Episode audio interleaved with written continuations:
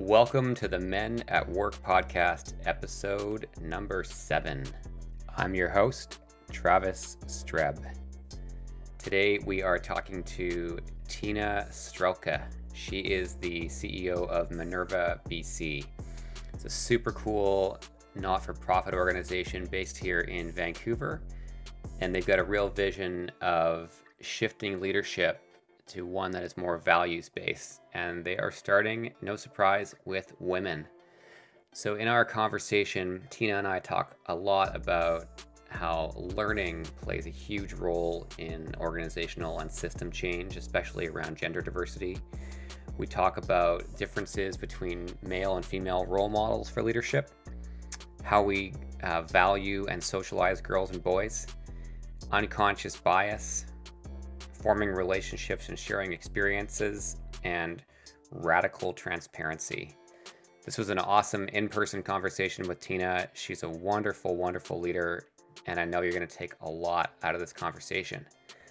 Let's jump into episode number seven.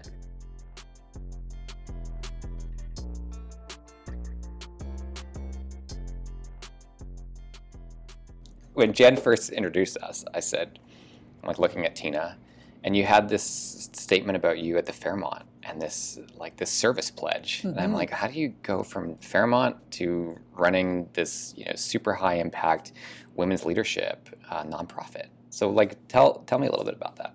Sure. Well, my story. Uh, really, if you think about my story and, and, what influenced my career was growing up my whole life, uh, having people tell me that I would do education and me rejecting that wholeheartedly. I'm not going to be a teacher. Um, having the opportunity to go overseas in grade 11 to Germany, I did an exchange to Germany, which changed my life. It was 16 years old and taking yourself completely out of your comfort zone. Did you speak um, German at the time? Yeah, my heritage is German, so I spoke okay. a little.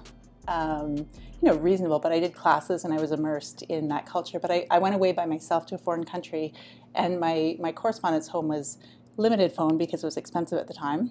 That's uh, right, when we used to care about long distance. Letter writing, uh, and then recorded tapes. Like I actually recorded tapes with my friends, and we would talk to each other on the phones, and we'd mail these tapes back and forth. No way. So, and then you know, in the age of today with texting and Facebook and all the ways we have to stay connected, it's hard to imagine. But at 16, to take yourself really out of your peer comfort zone, and that set me up for really, kind of, I think, a bigger, a bigger vision to. Um, challenge, opportunity, difference, uh, diversity. All I would I wouldn't have had that language at the time, but when I came back, I had a bigger worldview, and so that challenged me to always sort of take risks in different ways, and often that had to do with either travel or taking myself overseas.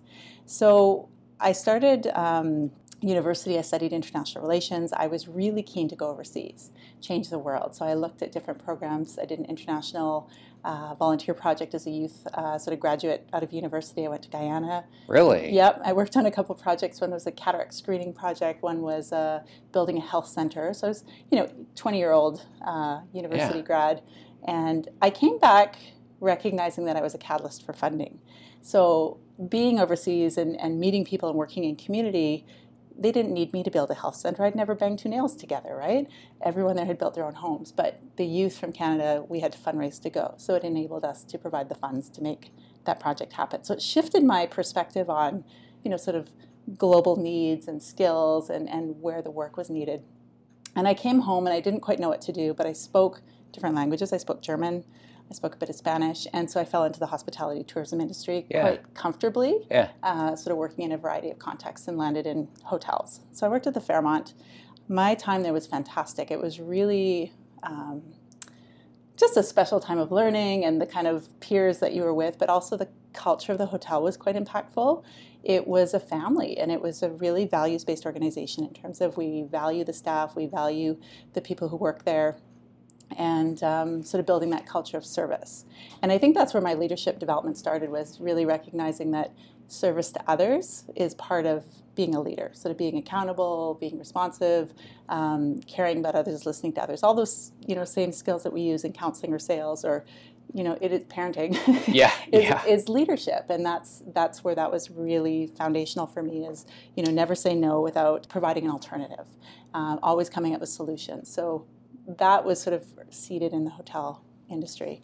Um, again, my passion for going overseas hadn't died, and I couldn't quite figure out how to get overseas, but an opportunity came through hotels. And so I took a job in Taiwan and packed up and packed my whole life away, broke up with my boyfriend, and took off for Taiwan, a country I knew nothing about. Um, and off I went with a two year contract to be a guest services manager in Taipei. Uh, and then that experience was also that putting myself out of my comfort zone, having to make my way in a world that was not familiar, that's, comfortable. Like, that's way out of comfort zone. Very out of comfort zone, and it, like it took me six months to realize that people had personality conflicts at work.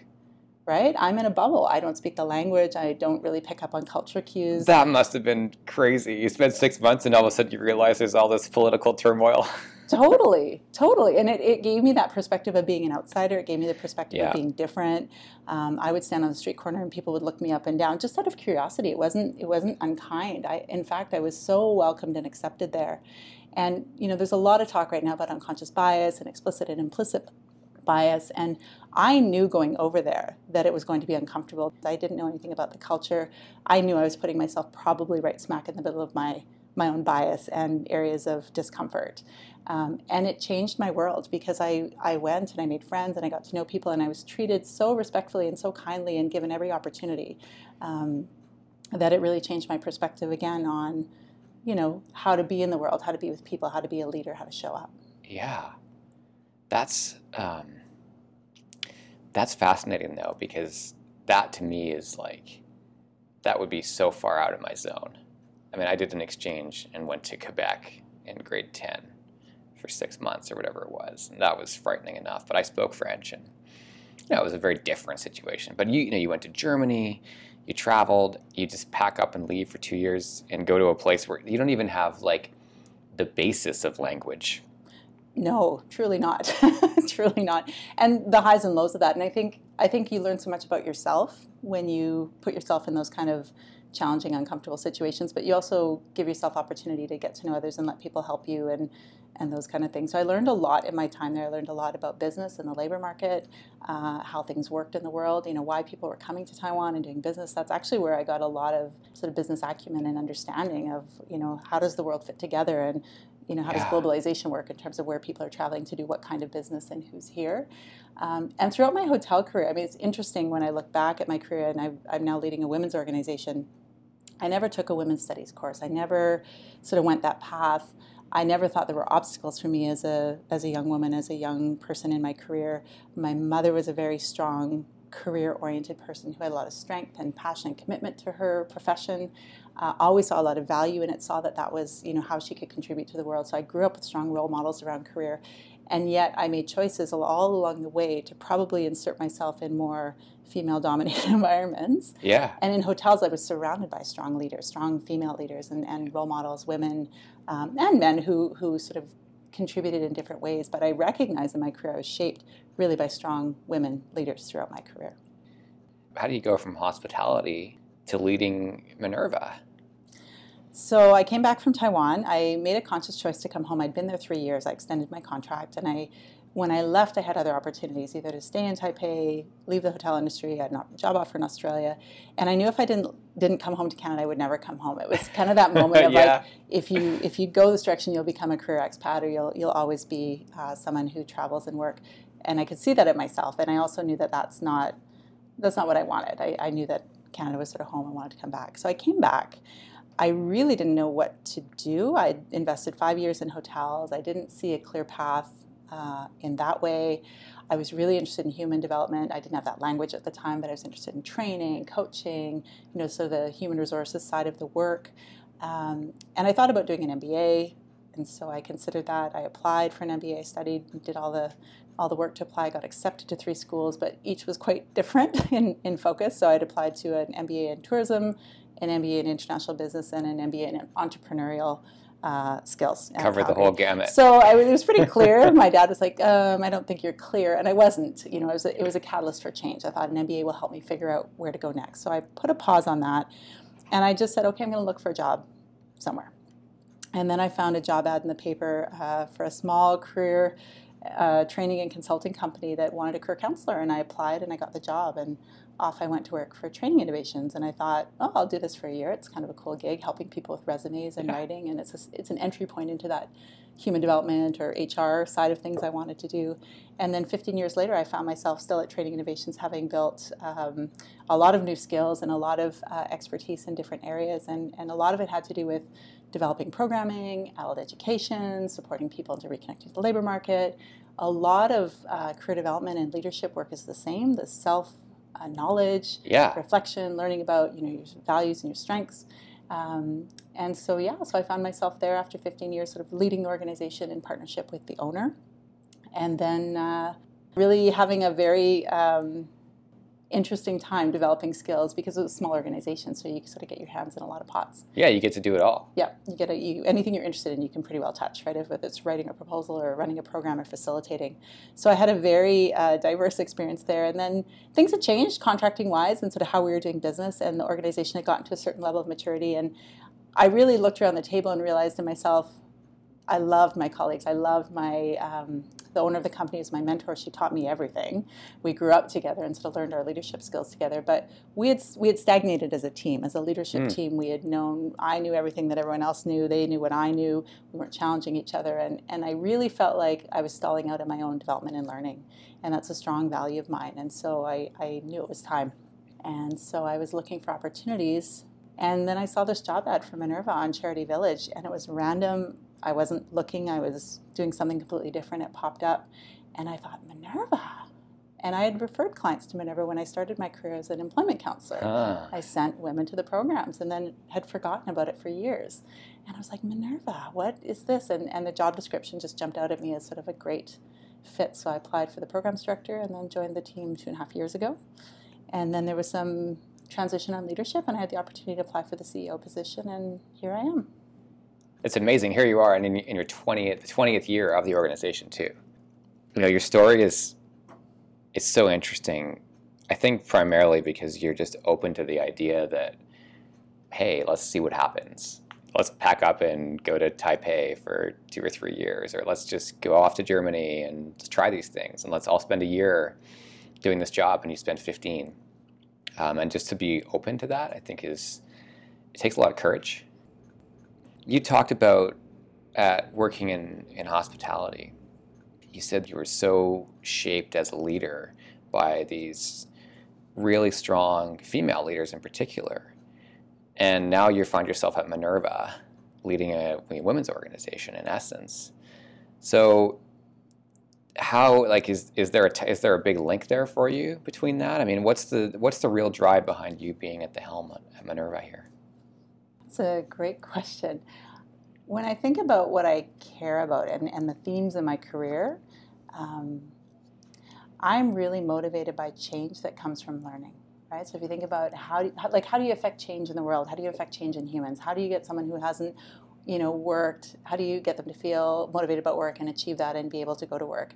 And I'm really fascinated by how learning plays a role in affecting change in people's lives. And so I think that's the underlying educational um, you know, training innovations to me was was a fantastic career experience, and I probably could have stayed there easily forever, working with the team that I did and the leaders that I did, and, and kept doing that. Um, the opportunity to to stretch and then think about how to take the lessons that I learned in those roles and apply them in a different context, uh, working with women, working with girls, looking at leadership, looking at um, how to advance women forward in an economic and career, in, in sort of a economic and um, sort of career aspects. It still fit with a lot of the things I was doing at Training Innovations that I loved, which was really trying to solve the puzzle of how do we make space for everyone? How do you create Yeah. space in the labor market? How, how do you help people find, you know, what they're meant to be and do and, and what's meaningful to them? And it's not the same definition. It's not linear. It's not one goal. Um, and I really have always believed that, you know, the way you show up and, and your own accountability and um, how you want to be in the world, how you want to influence the world. There's there's a leader in everyone, and it's stepping into that. And I the opportunity just to influence women and girls was the draw. I have two daughters. I grew up with three sisters and powerful mother. I've got you know lots of women in my life that I care about, and you know the opportunity to try and influence that and and create spaces where girls can thrive was really uh, too good to pass up. Well, yeah, I mean, and and that's the great thing. The thing I that's interesting about Minerva. Like I have I have two daughters as well. Um, I grew up with two sisters, but obviously I'm a man, um, and so and a strong mother. But the interest this is your focus on not necessarily you know adolescent girls, but you're you know grade eleven, th- you know right through to end of career, and your programs run the gamut. Mm-hmm. You know, I, and I I just sent my daughter to the inspired by her conference in January, which was great. And I'm like, well, after that, you're you're kind of into the Minerva programs at that point. So what's the like when you think about that I, this idea of gender equality? How does that fit into all these programs you have? I mean, you have programs for high school students, you have emerging leaders, existing leaders, and then women who are like really end of career, contemplating retirement or serving on boards. How does, so how does that all fit in? Well, when we think when we think about sort of the bigger picture of gender equality, or, or, looking at how to sort of balance things out, there's two sides to that. There's the the working with girls and women's side, so addressing the how do you step forward in systems and, and structures and workplaces where maybe we're not encouraged in the same way to step into leadership because leadership you know is, is defined and looks certain ways that maybe values masculine traits more than feminine so there, there is a role to play in helping uh, girls and women develop that leadership identity. There's really good research that, that suggests that for girls and women, their leadership identity is halted. So as they're coming through, as really? they're starting to develop, um, because they stop seeing themselves, right? If you think about 80% of men holding the majority of senior leadership roles or 80% of board seats, um, women don't see themselves and their style of leadership reflected in the world around them. And so when they're trying to figure out, well, what does this mean for me? There, there is an interruption where the encouragement and the role modeling and the seeing themselves and the representation aren't there. And so that has an impact where, where men, women might opt out and say, oh, well, I'm not really that, so I must not be a leader. Or when we market our program for grade 11 girls, I, I had this conversation with a mom at an event once, and, and she said, This sounds fabulous. I'd love for my daughter to do it. And I said, well, you know, here it is. And she said, the only thing is that it's about leadership and that will turn her off. Like she really said, I don't know how I'm going to, you know, sort of encourage her to do this when she thinks it's leadership because there's an idea of what a leader is and what a leader isn't. So a lot of what Minerva tries to do is break that down and really say, you know, you define what that means for you. And it's grounded in, you know, who you are, what's important to you, your values, your strengths.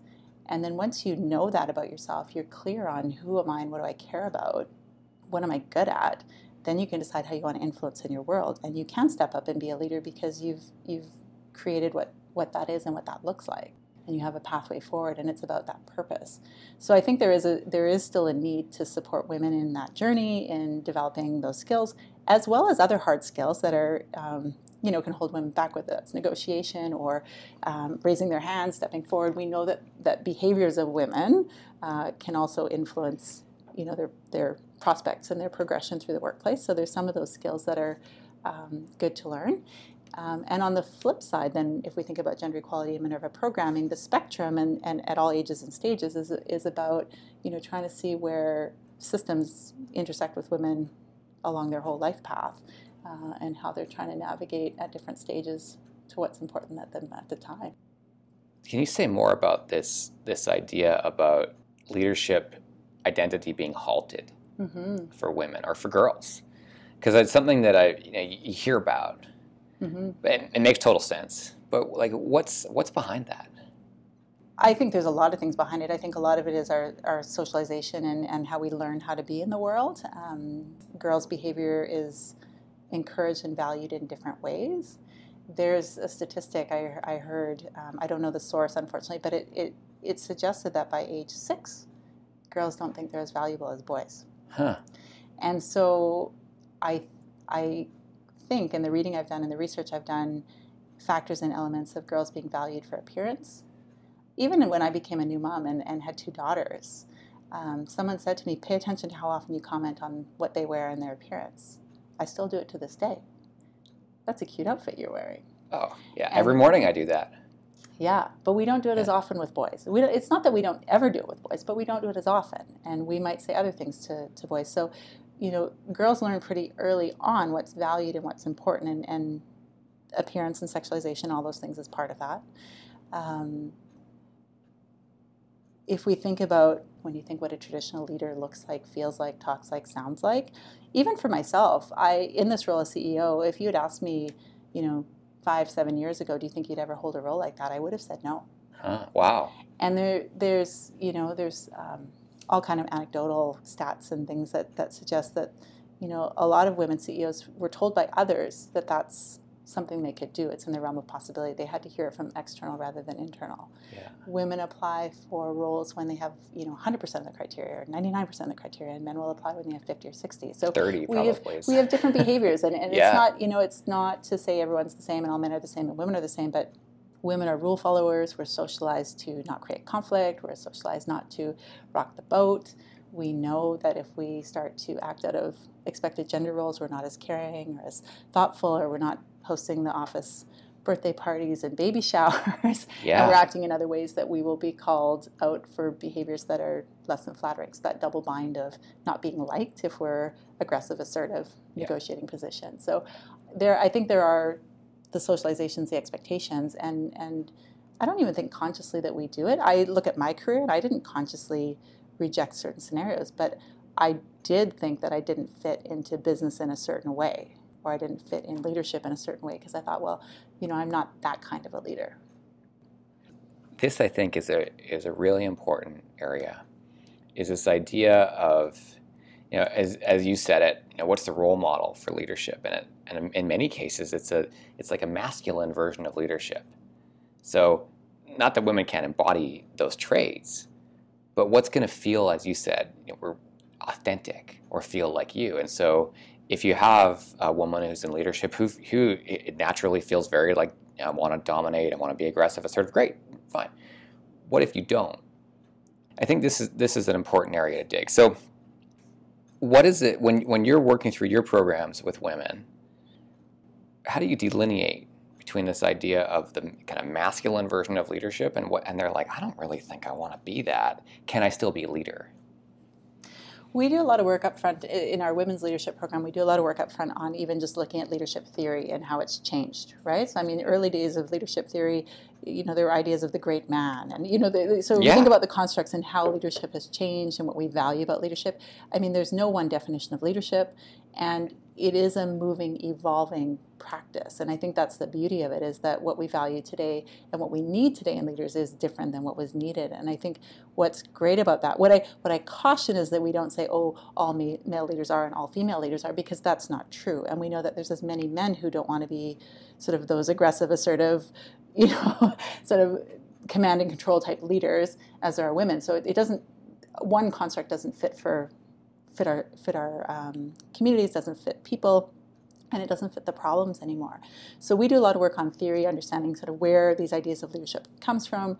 We also ask um, participants to articulate what they value in leaders. So if you think about good leadership, great leadership, what have you seen that you value, value and what are those traits and characteristics? And often they, they bring out the human side of leadership, the connection, the relationship, the humility, the ability to be curious, the ability to, you know, um, problem solve and be collaborative. And so we see that coming out in preferences, and we see in truth, like the one leader can't hold the pressure of knowing all, being all, doing all, you know, being fearless, risk taking, always knowing the answer. It's not possible for the complexity of problems we're trying to solve in our workplaces.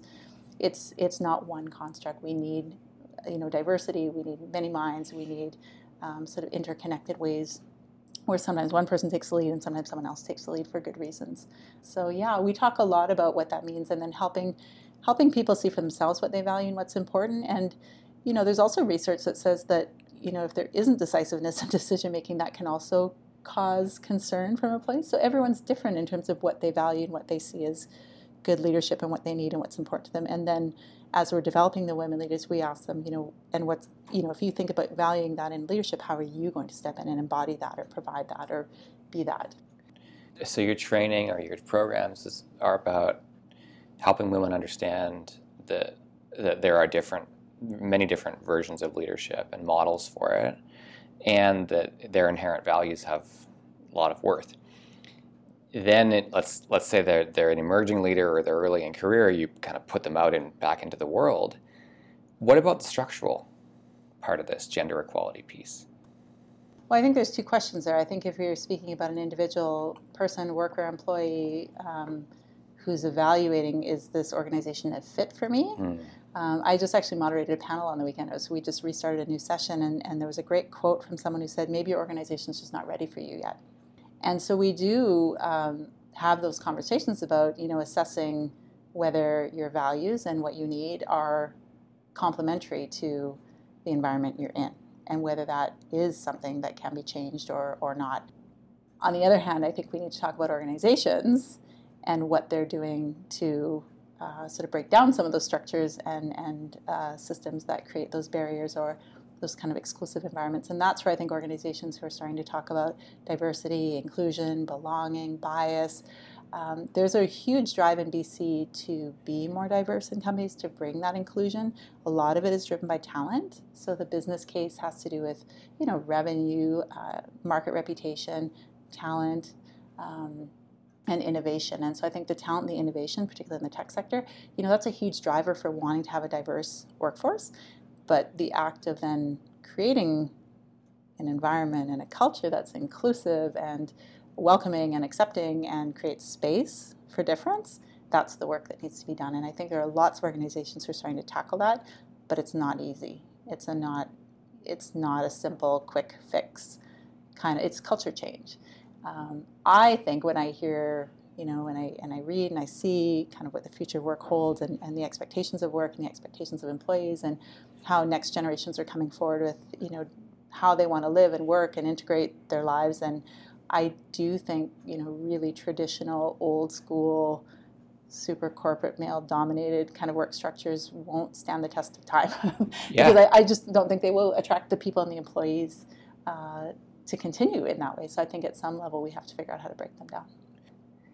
That's the one of one of the hardest parts because despite all the awareness, right? There's a well, I shouldn't say all the awareness, but let's say especially recently in the last couple years, lots of awareness around the issue, and especially you know we I think the entry point is gender, and it obviously extends well beyond into diversity and inclusion for you know many different um, people, but the the unconscious bias, the you know structural bias, all this, it we know about it and we're we're still and we know from the research like you train someone on this and you tell them about their biases. And you know for me it's like you tell me about all my gender biases and i'm like oh i'm very aware of them. And i'm going to still practice them every single day because i don't think i you know i can't control that part of my brain. So what more what more is there? Is it just a matter of time as you say where you, know, you start to have generational shift? Because this is, mean, this conversation's been going on for a long time. My mom mm-hmm. was talking about it, you know, well before I was born and through my whole upbringing, and there's still you know, I talked to her about this podcast, and she's like, "Yeah, it's not a lot's stuff, changed." Same stuff. Yeah, yeah. yeah she's you know she's retired now. So. It's interesting because I I do think it's a dialogue that's happened for a long time, and it doesn't feel like things have changed. And yet, I do think we're in a time where it's a lot more of a common conversation. And I think certainly the Me Too movement and you know things that have happened over the last several years have really, um, especially from a from a gender perspective, have have put things to the forefront. I think for organizations that are serious, what I see in, in organizations that seem committed and, and taking action and, and moving things forward, there's a very high level commitment. So top level. This is not an HR initiative out, you know, for middle management. It's it's sometimes it started from a grassroots initiative, but it really needs that top level engagement. And for that top level engagement to sustain, it needs to have the values piece and then there's the business case and a clear business case, not just, oh, this research report says X, but for our business, for our objectives, this is how this is going to help lead us forward. And the organizations that seem to have both seem to be moving things along. And, and then you need to bring everyone on side. So everyone in the organization needs to understand it's a change management initiative. It's a culture change initiative. Yeah. The same way that you would do anything else, you have to bring it into the organization and talk about it and talk about, you know, what's changing and what's good and what's bad. And I think where it can get contentious, where especially if you think about gender and people say, "Oh, well, women are now surpassing men, and women are graduating more in university, and everything's for women, and women men are falling behind." And I think that's the kind of dialogue we need to have is to actually address that to say, well, how can gender balance and gender equality be good for all? You know, what are the things about it that actually do benefit men, and how do we look at it from the perspective that, you know, if we're saying that everyone competes and the best person is successful and we debias our systems and structures and processes, then you really know that if you've got the job you really achieved and that's a worthwhile achievement. And, and what that takes is you know open conversation and transparency and willingness to step into some pretty tough conversations about when someone feels that if a woman wins men lose zero sum game kind of perspective that's where i think we'll have trouble and backlash if that's not handled. And, and that's a tough spot for companies and organizations to go. Oh and i think that that, that to me that debate if you will is one of the trickiest ones and i, I talked to um, a former colleague of mine, Brenda Allen, about this. And she pointed out, she said, when, she said, typically, you know, we're talking in generalizations, when women compete, they're competing, but it's like a, it's, it's collaborative. So it's like, it's not a I win, you lose. It's like, hey, if, if I win, you could win as well. And whereas when men tend to compete, it's definitely I win, you lose. So women look at this and go, so we could actually this could actually be great for us. Men look at it and go, this might be terrible. Yeah. Right. And so I think even just like that kind of ingrained thinking yeah. is going to be tough to overcome. I'm interested as as well. Like I think there's a there's a huge there's a role for men to play in the conversation, and at at the at the right time. I think about your programs. I think about some of the programs that I was uh, working on when I was at the Humphrey Group around women's leadership. And typically it's behind closed doors. So I really only got exposure to our women's programs through kind of in company sessions where we'd talk about them. And, or I would go and be talking to clients about potentially bringing in a program like taking the stage or succeeding on stage. Yet I find part of the reason that this podcast exists is I believe there's a role for men to be involved in the conversation I just don't really know how or where that happens, but there's something. So what are you seeing out there or what's Minerva doing to to bring men into the conversation yeah. without totally alienating women and, and ignoring the fact that there's huge systematic bias? Yeah, you know, it's it's a great question. I can't go to anything uh, really in the city or elsewhere where the comment isn't made, oh, it's nice to have, you know, five men in the room and oh, how do we engage more men? This is sort of the, the constant refrain, how do we engage men, how do we engage men? I think men want to be engaged and, and men that I've talked to are really on side and really on board and, and lots of belief and, and support. Um, maybe not knowing always how and where they fit into the conversation and sort of finding that entry point. So I think it's invitations in and curiosity. I do think that um, you know women sharing experience and, and those kind of things you, you have to build the trust and relationship with someone too to truly engage in a conversation that's going to be meaningful and, and result in both people learning. So there has to be openness on both sides to understand the other's point of view. So i think if someone's not ready for that either on whichever side it's not going to be that fruitful of a conversation I think sort of the tangible things. So I think you know men men can also be great problem solvers, and and we know where men's involvement can have huge impact, especially on women in their careers, as mentors, as sponsors. Um, so I I think there's also um, showing how, and and creating opportunity and space. You know, opportunity for men to play those kind of roles where they uh, can influence and, and play a positive role. I think there's lots of willingness. I think there's some fear around Me Too, and I've certainly heard that there's some backing off of you know relationships and one-on-ones with women out of fear. And I really think the question in that is like, let's explore that fear. Like, what's that about? We're constantly talking about that at Minerva, and, and you know we're in our 20 years. We're starting forward on strategic planning. There's there's also that dialogue around we've had people say to us oh well you need to do this program for men and, and so it, it is also sort of thinking about yeah what what's the spot and what's the place and a couple things we're trying to do is um, we engage CEOs on this diversity pledge. So the majority of, of those individuals are men. So trying to find ways for them to show leadership, to engage other leadership, to um, you know be, be those role models as this is this is the way forward. This is this is a modern construct. But I truly think a lot of it has to do with just forming the relationships, building the relationships, and then sharing experiences. I think there's also a lot of men who are also uncomfortable with the idea that, you know, men must be X, Y, and Z and always show up in certain ways and not always be fearless and never show emotion and, you know, always be strong and have the answer. And, you know, I think we can break down some of those gender stereotypes that aren't good for any of us.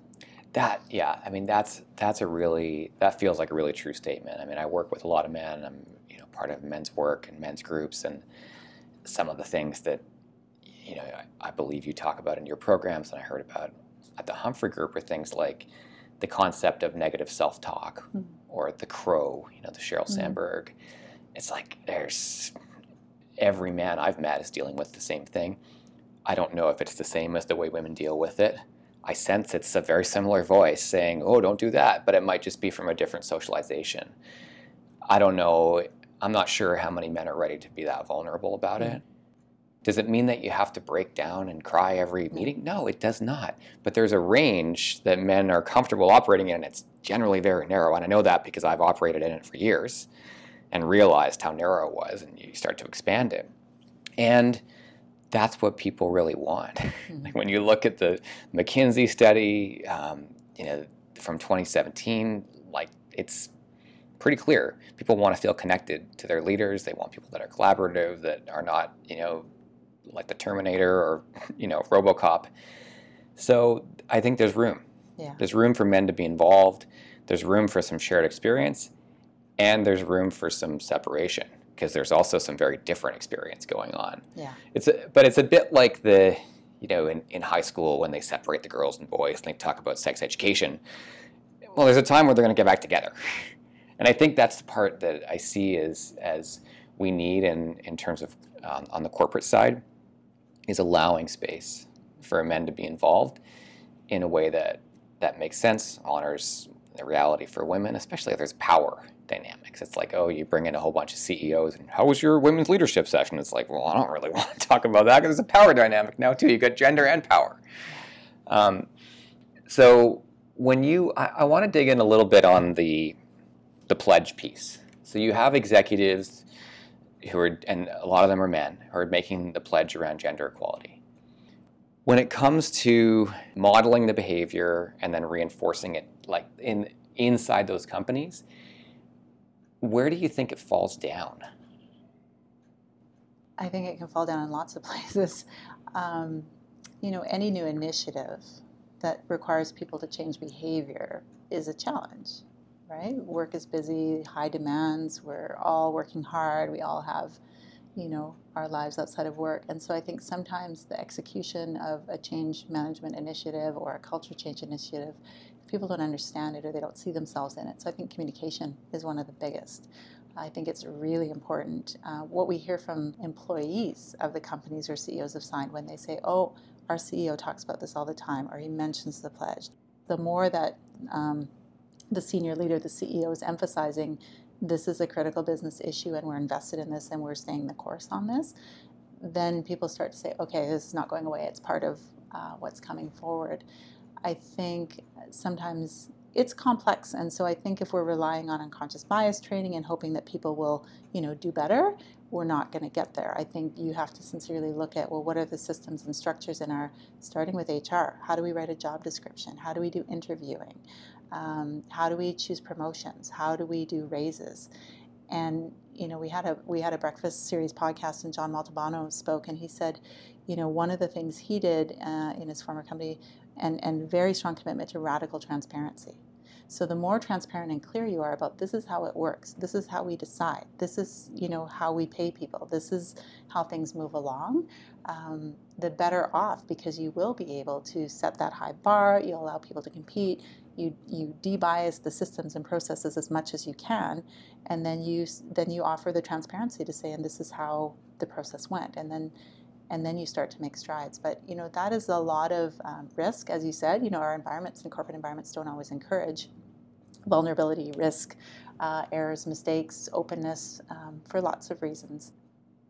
I love the that idea of that radical transparency because I had an experience that where I, I had applied on a, a high profile job in a, in a previous company. It was you know reporting directly into an executive, and I made it to the final round and I didn't get it. Mhm. And this woman who's wonderfully talented got the job. The executive phoned me and said, "Here's what she had that you didn't," and it was helpful. Yeah.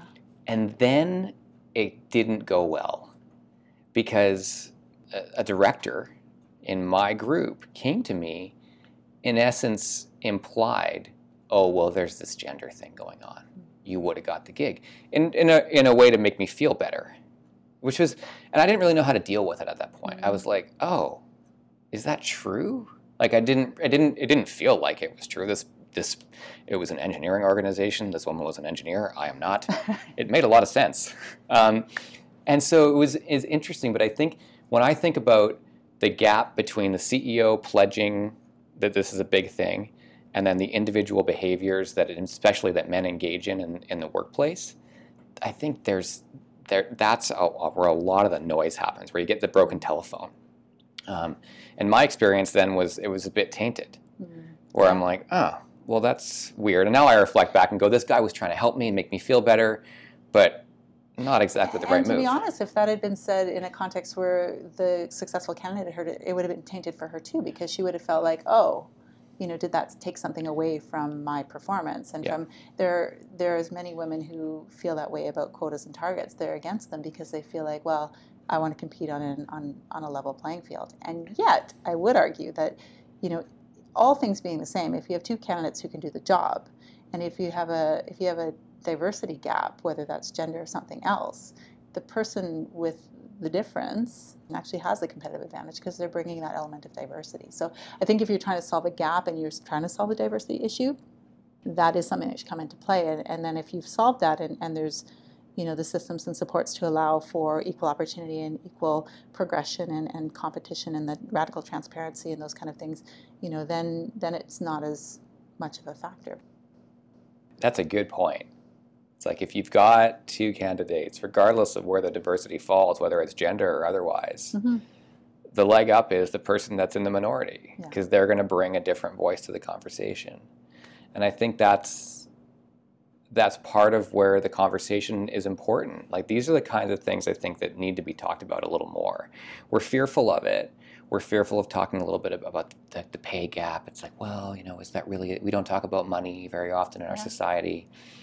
But these are the things, as you said, to radical transparency, I think are going to give people a little more comfort, at least in knowing, oh, this is what's going on. Mm-hmm. Um, even with pay gap, even the transparency of uh, including in your in your hiring process that you know negotiations expected, because that also gives all candidates the opportunity to say, oh, okay, how am I going to negotiate?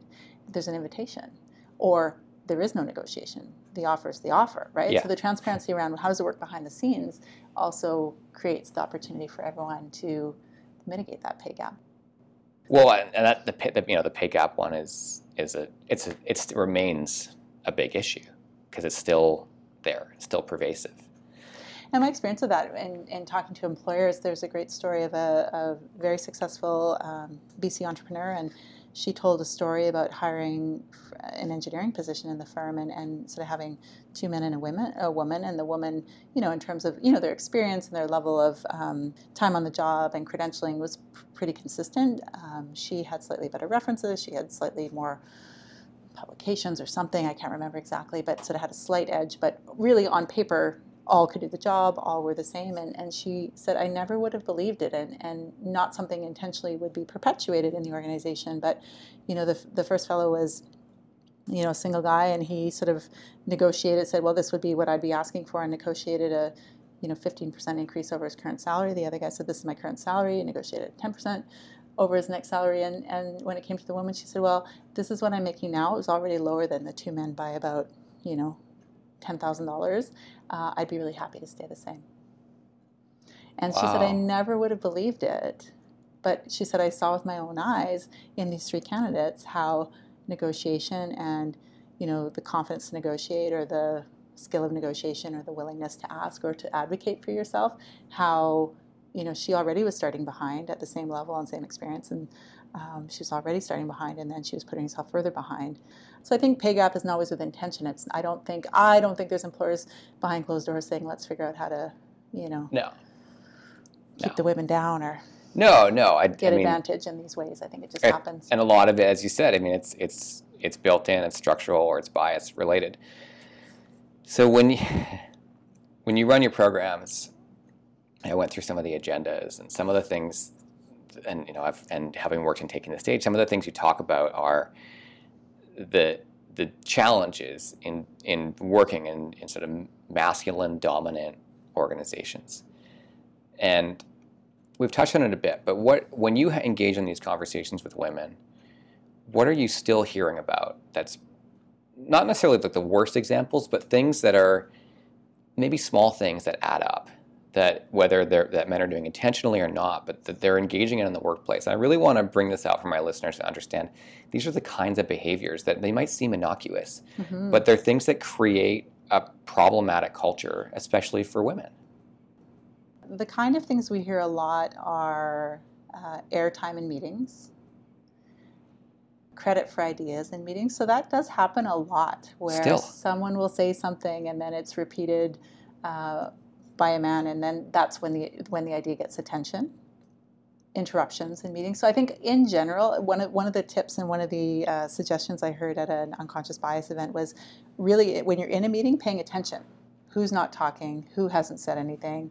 you know roughly how how how often and how long are people speaking for and starting to like once you start to notice you can't stop noticing right and you start to be awareness so i think you know time in meetings asking questions if someone's quiet inviting them in um, asking for a difference opinion. You know, we're all in agreement here. There must be some bias. What are we missing? Can someone play the critical uh, role? Can someone be the devil's advocate? I think there's still a perception. I think in certain industries, I think male-dominated can women can often feel like they're still an outsider. So I hear this a lot from women in tech.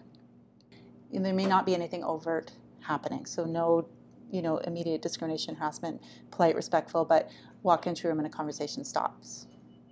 And that's uncomfortable sometimes it's not even about a hostile culture, it's just the nuances of, you know, I don't belong. It is nuanced, though. I mean, in, in my work, you know, I work with teams and individuals. I, I mean, I'm experiencing and hearing less. Not that people are always coming to me with you mm-hmm. know challenges around gender, but I'm hearing less of the overt mm-hmm. and much more of the nuance. Mm-hmm. And I don't know if if we as men always understand like, oh, I didn't really realize. Like you just gave me an example. I'm like, I never, I'd never really thought about that. Mm-hmm.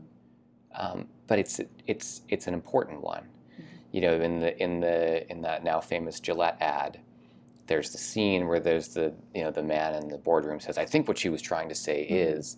So now you know millions of people now know. Oh, you that's not a thing you should be doing. Mm-hmm. Um, what what are what about things you're hearing from women that are more around like the cultural nuance or undertone. So things are experiencing a little bit like the, you know, things get hushed, or I'm noticing this, but mm-hmm. it's or a feeling that they're having.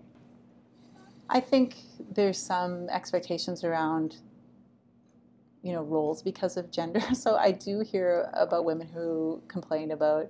I'm always expected to take the notes, or I'm, you know, I'm the one who brings the coffee, or I'm the one who organizes the social events, and uh, you know, it's interesting because that, that work is not valued in a workplace. So those that step up to organize the office parties and the Christmas parties and the social gatherings, that isn't valued in the same way that working extra hours on a client file is valued. And so I think there's a detriment to being the person in the workplace who's always keeping things going and um, supporting those social pieces that are expected and, and not having, you know, men step up to do some of those things as well. So I, yeah, I hear funny stories, and and women find their own ways around that in terms of saying, well, I, I got the coffee last time, it's your turn, or yeah. you know, just sort of stepping in. So I don't I don't think they're huge issues, and I don't think necessarily that you know there's a lot of um, passivity around trying to change that. And I also think you know attitudes and beliefs are changing rapidly, and expectations of the workplace. And I think you know the millennials are the largest generation in the workplace, and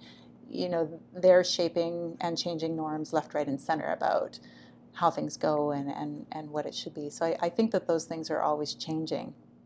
Those kind of things just feel weird now. For mm-hmm. I mean, certainly in the way that in the way I was brought up.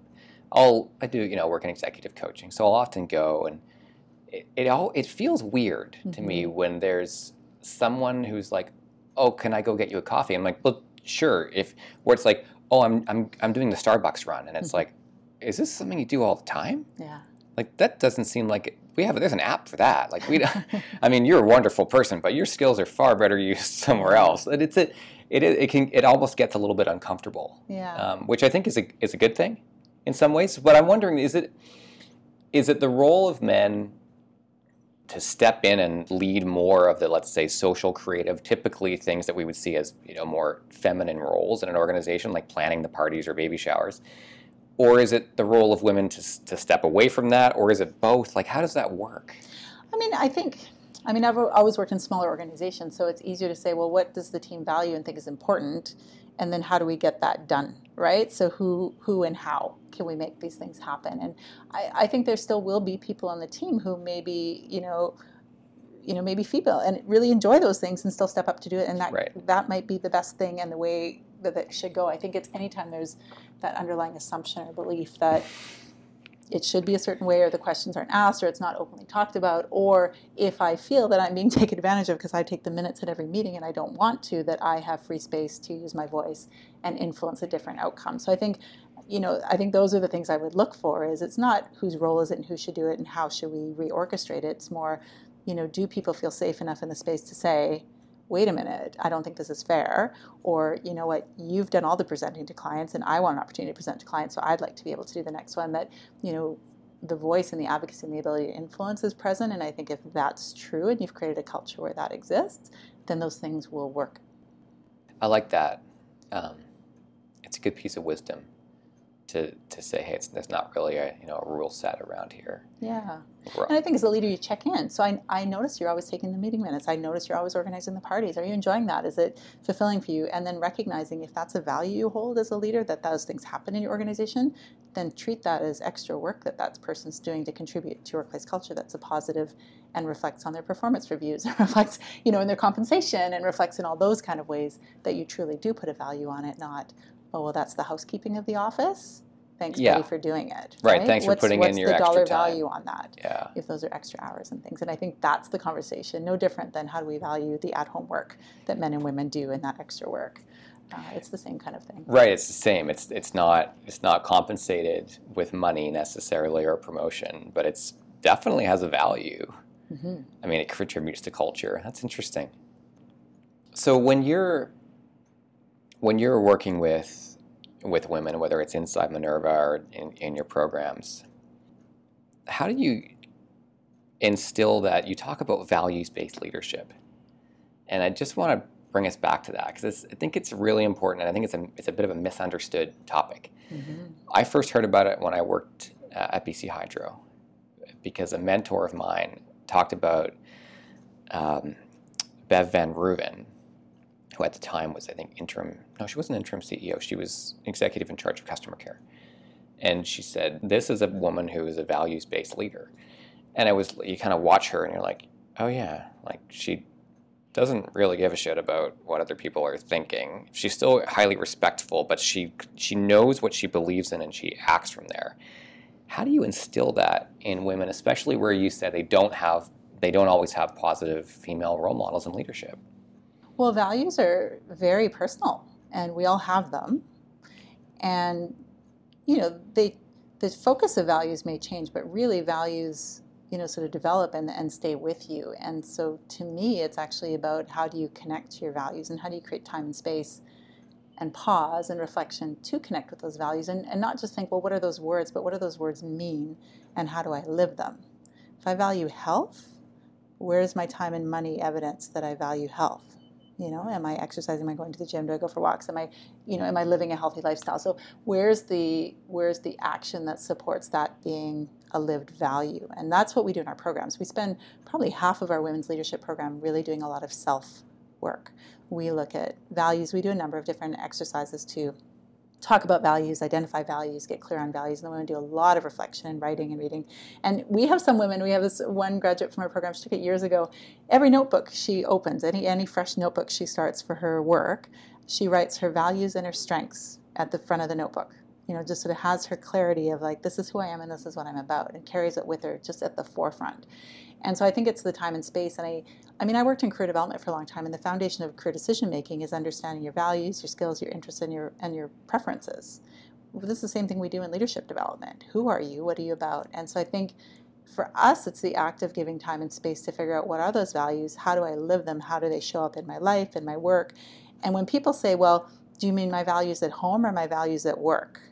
That's always a really interesting conversation because why are they different?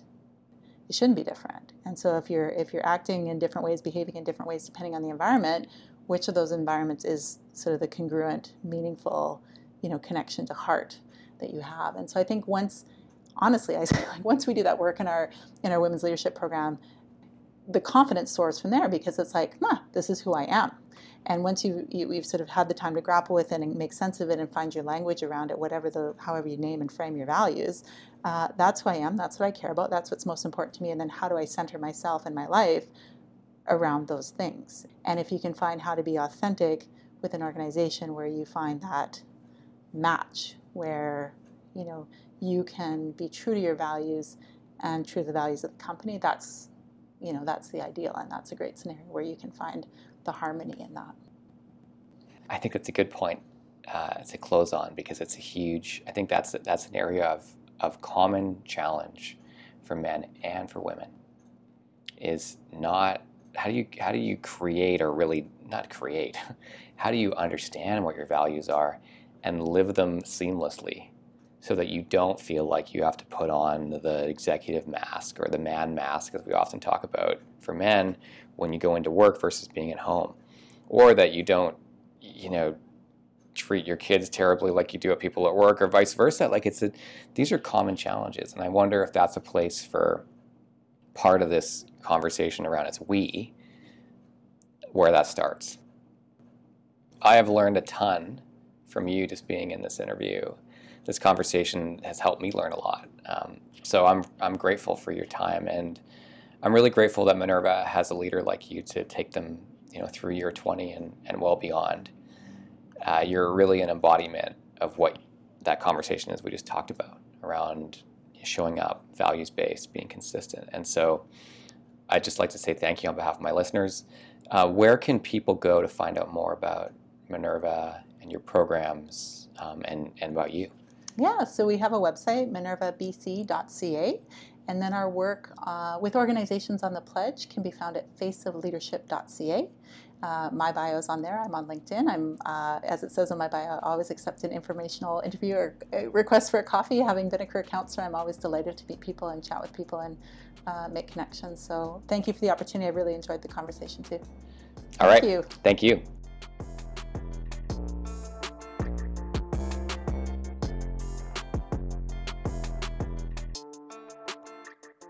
All right, that is a wrap on episode number seven of the Men at Work podcast.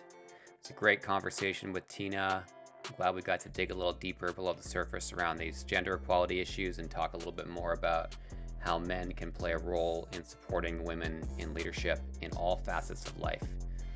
So if you like this podcast, please hit subscribe and give me a rating. It really helps me out and helps build the profile of this podcast. I'll talk to you all for episode number eight next week.